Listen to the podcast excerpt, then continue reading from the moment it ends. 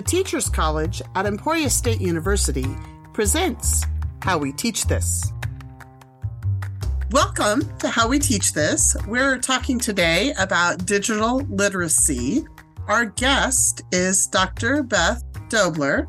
She is recognized in the Teachers College as the John E. King Endowed Professor for 2022 23 school year and recently was named the 23 Roe R. Cross Distinguished Professor at Emporia State University. So, Beth, would you please introduce yourself and tell us how you became interested in this topic? Well, thanks for talking with me. I'm always happy to talk about things I'm passionate about. So, I started my undergraduate work at Emporia State and finished that several years ago and was a classroom teacher for 13 years. I taught kindergarten, first grade, third grade, sixth grade in Geary County schools and then in Seaman schools just north of Topeka. Then I came to Emporia State and started teaching in the graduate and undergraduate reading programs. And I also continue to do that now. And then I also supervise student interns at our professional development school in Topeka. So I get the chance to work with a lot of just beginning teachers, which is very exciting to see them coming into the profession. And I'm also really interested in this idea of how we as adults and then also as teachers, we prepare children to be able to find information to answer the questions that are important to our everyday lives. And I, I, take that as a big responsibility that we have as teachers. I was fortunate to take a year's leave of absence from Emporia State a few years ago and work at an elementary school in Topeka as a school librarian. And so I got to spend a lot of time working with kiddos and teachers on this process of finding information to answer our questions, because that's really a big part of librarians' responsibilities. And so I was really grateful to be able to experience that uh, on a daily basis. But it is something I'm I'm very passionate about in helping teachers to really find effective ways to work with kids K 12 in finding information and most specifically finding that information on the web and being able to do that effectively and efficiently.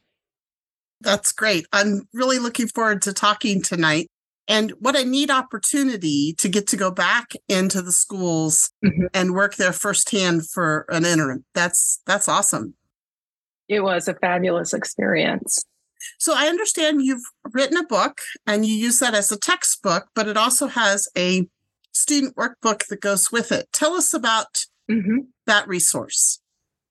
Yes, the book is called Reading the Web Strategies for Internet Inquiry.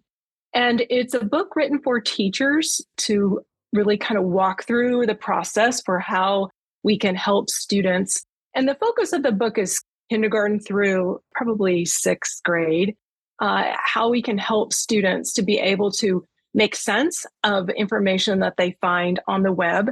It's tricky for younger students to be able to do that. So uh, I built in a lot of activities that help get children ready for that process. And then the activity book has some more kind of like one day activities that a teacher could, or even a, a, parent could use with a child to help them learn some of those skills of how to evaluate information online, how to ask questions that help get you close to the information that you're looking for. And so that's available. And I, yeah, I do use that in my class. And it's on its third edition. So it's been around for a while and we've received some really good feedback from teachers about it as a resource. That's great. So we'll have a link to it on our website mm-hmm. for our listeners if they're interested in checking that out. And and you've agreed to do two podcast episodes with us. So today our focus is going to be on defining this and talking about the value and the purpose and the why uh, we need to teach about digital literacy. And you've said you'll come back for another episode and we'll talk more in detail about those strategies that teachers can use. Is that right? Sure, sure. I'll be glad to do that. Awesome. Let's start off with just defining our terminology. So I've heard information literacy, I've heard digital literacy. there's web literacy. What do these mean and how do these terms pertain to teaching students how to use the internet? I like to think of information literacy as kind of the umbrella term. So it's the process that we use to ask questions, search for information, evaluate the information, make sense of it, and then share it with someone else. In fact, that kind of that brief explanation really stems from what the American Library Association use as a definition for information literacy. And they say that it's a set of skills that recognize when information is needed and to have the ability to locate, evaluate, and use effectively the needed information. So that information literacy can apply to any format of information books, uh, magazines, brochures, and the digital types of sources that we're talking about today. Now, underneath that is uh, what I would describe as digital literacy. And those are the skills that we need to use digital tools to find information, to create projects, to communicate with each other, and then kind of like think of it like a funnel. And we go down a little bit more narrow, and that would be web literacy. And those are very specific skills we need to be able to find information on the web. So, knowing uh, the difference between a browser and a search engine, or how to ask a query in a search engine and get you know really usable results not 2 million hits that you have to kind of wade through but get something that really matches what you're looking for also how to within a website how to find what you need so how to use that little search box that's up in the right corner of a website or how to tell if the information on a website is true are the facts real or are they uh, possibly made up or have mm-hmm. mistakes so being able to evaluate the quality of that information that's all really important having to find it. We all have our curriculum that we have to teach. I was a middle school teacher, so I was teaching content specific, and I know you've kind of focused on the elementary level. But with that, how do we justify spending the time on this when we have so many other things that we need to teach?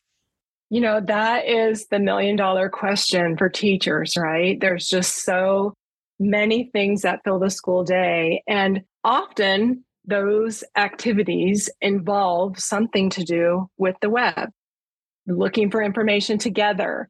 And so, really, teaching these web skills can be as simple as when you and your students are looking up an answer to a question, such as one that I used when I was working in the library why do crickets chirp? and how do they make that noise mm-hmm. and uh, because we had crickets living in our library we're, we're and being very noisy uh, so we looked for that answer together and just during that process thinking aloud as the as the experienced web reader about what you're doing and what how you're making the decisions that you're making as you go forward how you decide what to type in that search box how you figure out which links to click on and which ones to skip over. When you get to that website, how you decide where to start. Do you watch the video that's at the top of the screen, or do you go for the text, or do you look at the images? Just thinking aloud about that process you use is a great first step. That that's where we all need to begin because we have those experiences that we can share with students. For them, they see us using our devices children see us and they see us scrolling, tapping, but they don't see all the things that are going on in our head. And so until we can let that out, we can give them a window into our thought processes, it's going to look a little bit like magic. Like you just kind of, you like you type in your question into Google or you say it aloud to Alexa and you get an answer and then you're done. And there's a lot more behind that a lot more thought processes if you really want that deep learning. Sure, you can find some quick facts, but that isn't necessarily going to lead to the deep and lasting learning that we want for our students. And so thinking aloud and then starting to build in some simple search activities for younger children. This could be the teacher making a list of possible sources for a topic or a question that you're exploring in class. I don't necessarily advocate just open out on the internet searching for young children. I don't uh, know that they necessarily have the skills to really understand how to do that effectively and to stay safe on the internet because that is so important. Hmm. And so, you know, yeah. sometimes we choose for them when they're just getting started or when they're younger readers but we still give them the opportunities to click on the links that we find and go explore in the pre-selected websites. And then as they gain more practice and skill and understanding how to find information then maybe we let them search using a search engine that's designed for kiddos. Like my favorite one is kiddle so it's a search engine made for kids not like google uh, which is designed for adults. Kiddle focuses on filtering out some of the inappropriate sites that kids might come across. And it also presents like a, a very simple layout when you get the results. So there's not as much text to kind of distract young readers. So thinking about child appropriate tools that we can use with children is is really important mm-hmm. because the internet was not designed for kids. That's very true. And I will put a link on our website to that. Great. Christy, sometimes when I'm working with teachers, they'll they'll ask, you know, how did you get on this idea? How did you get started thinking about this? And so yeah. I have I always like to share kind of my own story of why this is important to me. Yes, please do. And it started when with my own son. He was four and a half. And I was a single parent and I was frantically trying to clean the house to get ready for some company that was coming over. And you probably remember when your kids were younger. You see, it felt like you just get one room clean and then they're messing it up behind you. And so I, I needed something for him to do so I could get things kind of straightened up. And so I set him down at the computer. And this was a few years ago. So it was his first time to be on the internet he had played some games at his childcare center, but had never been on the internet. So I called up the Legos website and just kind of let him try it and, and see what he could do. And so I'm over here vacuuming, kind of looking over my shoulder to see what he's doing. And like he's figuring it out. He's figuring out how to click on things and to find things that are interesting to him. He he made his way to a space where he could actually build something. And pretty soon I gave up on the vacuuming and I was just fascinated by watching him and thinking about what he what he was able to figure out and the skills he was going to need in his future to be able to read on the internet and to make sense of what he found and to seek answers to his questions. So today he's 29 years old he is um, a specialist in cybersecurity. So I guess oh. some of the oh. technology stuff stuck for him. Yeah. But just that little, it just kind of sparked a little inkling in my brain of, I wonder about this. I wonder what makes this tick. And so uh, then during my time at Emporia State, my research has focused on reading on the web. And my studies have really centered around sitting down with children while they're reading on the web and having them tell me what they're thinking about as they seek answers to a question. So, one of the questions I used in a study was uh, what's the difference between a landfill and a dump? Now, that was a few years ago. Today, you could type in that question and you would get the answer very easily. Right.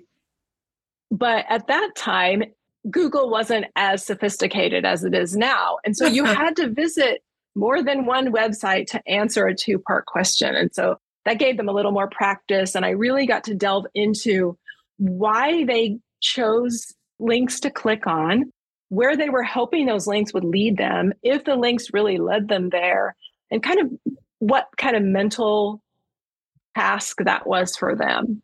And so that was really fascinating to watch. And that it added to that spark that I had and helped me continue on in this work. So it's still very interesting to me today. Oh, that's awesome. And the whole world of AI and how it's impacting mm-hmm. our search on the internet is a whole nother topic. it is a whole nother topic. And really, I see it almost as a another search engine to help us find things. And so now we have to learn the skills to be able to use that tool effectively, just yes. like we had to learn the skills to use the web effectively. That is true because it can also give you back inaccurate information. Well, yes, it's only as good as the information it finds online. So, yep. and AI is not so good at evaluating the quality of what it finds. We still have to do that part. There's still yeah. a lot of thinking, which I'm glad about, a lot of thinking that we have to do to make sense of information. Oh, that's such a good point. We've talked a little bit about how to incorporate this into the classroom. You know, the concern of it takes too much time to teach this. And you've shared that really doesn't.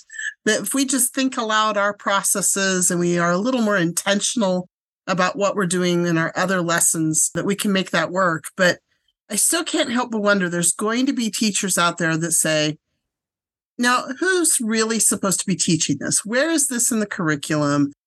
Isn't it just the computer studies teacher that teaches them how to use the internet? Yes, I have received that question many times from teachers.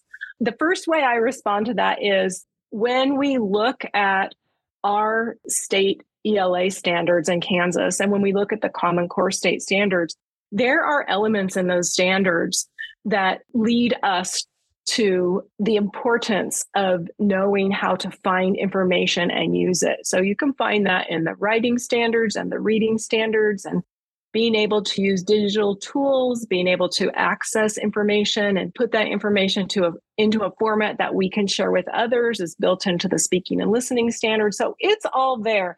It, it's not listed as its own standard. There's no mention of web literacy specifically in those standards, but it does give us a foundation for teaching those skills. But then you still have the question of okay, who who is responsible? And that's a tricky one. Really, there's room for everybody to be a part of this process because it's complex. As we know as adults, it can be a challenge to decide what is true and not true online. Yeah. and think about how that challenge is applied to younger children. And it it's something we have to start early and we all have to work on together. That's the classroom teacher or the content the ELA teacher. It could be any type of a support computer or technology support staff that work with children. Definitely the librarian is an important um, ally in this work and then also families so, adults that are with children. So, that could be parents, grandparents, aunts, and uncles, uh, people who are friends that have children, a school age. It's something that we all can work together to help promote. Because again, when they watch us, they don't know what's happening in our brain. They don't know the sophisticated thinking that it takes to find useful information on the web. And so anytime we can share that process with them is really helpful. It's so easy for us as adults to assume that kiddos know how to do these things, right? Because they have devices, especially now since the pandemic. Lots of schools have one to one technology. Kids are on Chromebooks or iPads or laptops practically every day and for large chunks of the day. And so it's easy to think, oh, well, they already know how to do this. They already know how to find quality information and how to make sense of what they see and hear when they're online. But that isn't necessarily true. Just because they have a device doesn't mean they know how to use it effectively. And it doesn't necessarily mean they're having opportunities to ask questions and search for information and find that quality information. They may be using the device to read ebooks or to to do practice games or activities. Social media. Yeah, social media. So those are different purposes than what I'm focusing on, all important in their own way. but different and they take different sets of skills. So it is very possible the students could have been using a device since they were a toddler and still not know how to have good mm-hmm. web literacy. Mm-hmm. Okay. Absolutely.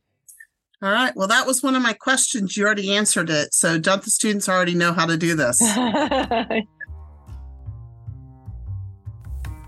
we had so much fun talking about digital literacy that Beth and I have divided this conversation up into two parts. So be sure and subscribe so you don't miss part two when Beth talks more about the complexities that students have when they start trying to understand information that they find on the internet.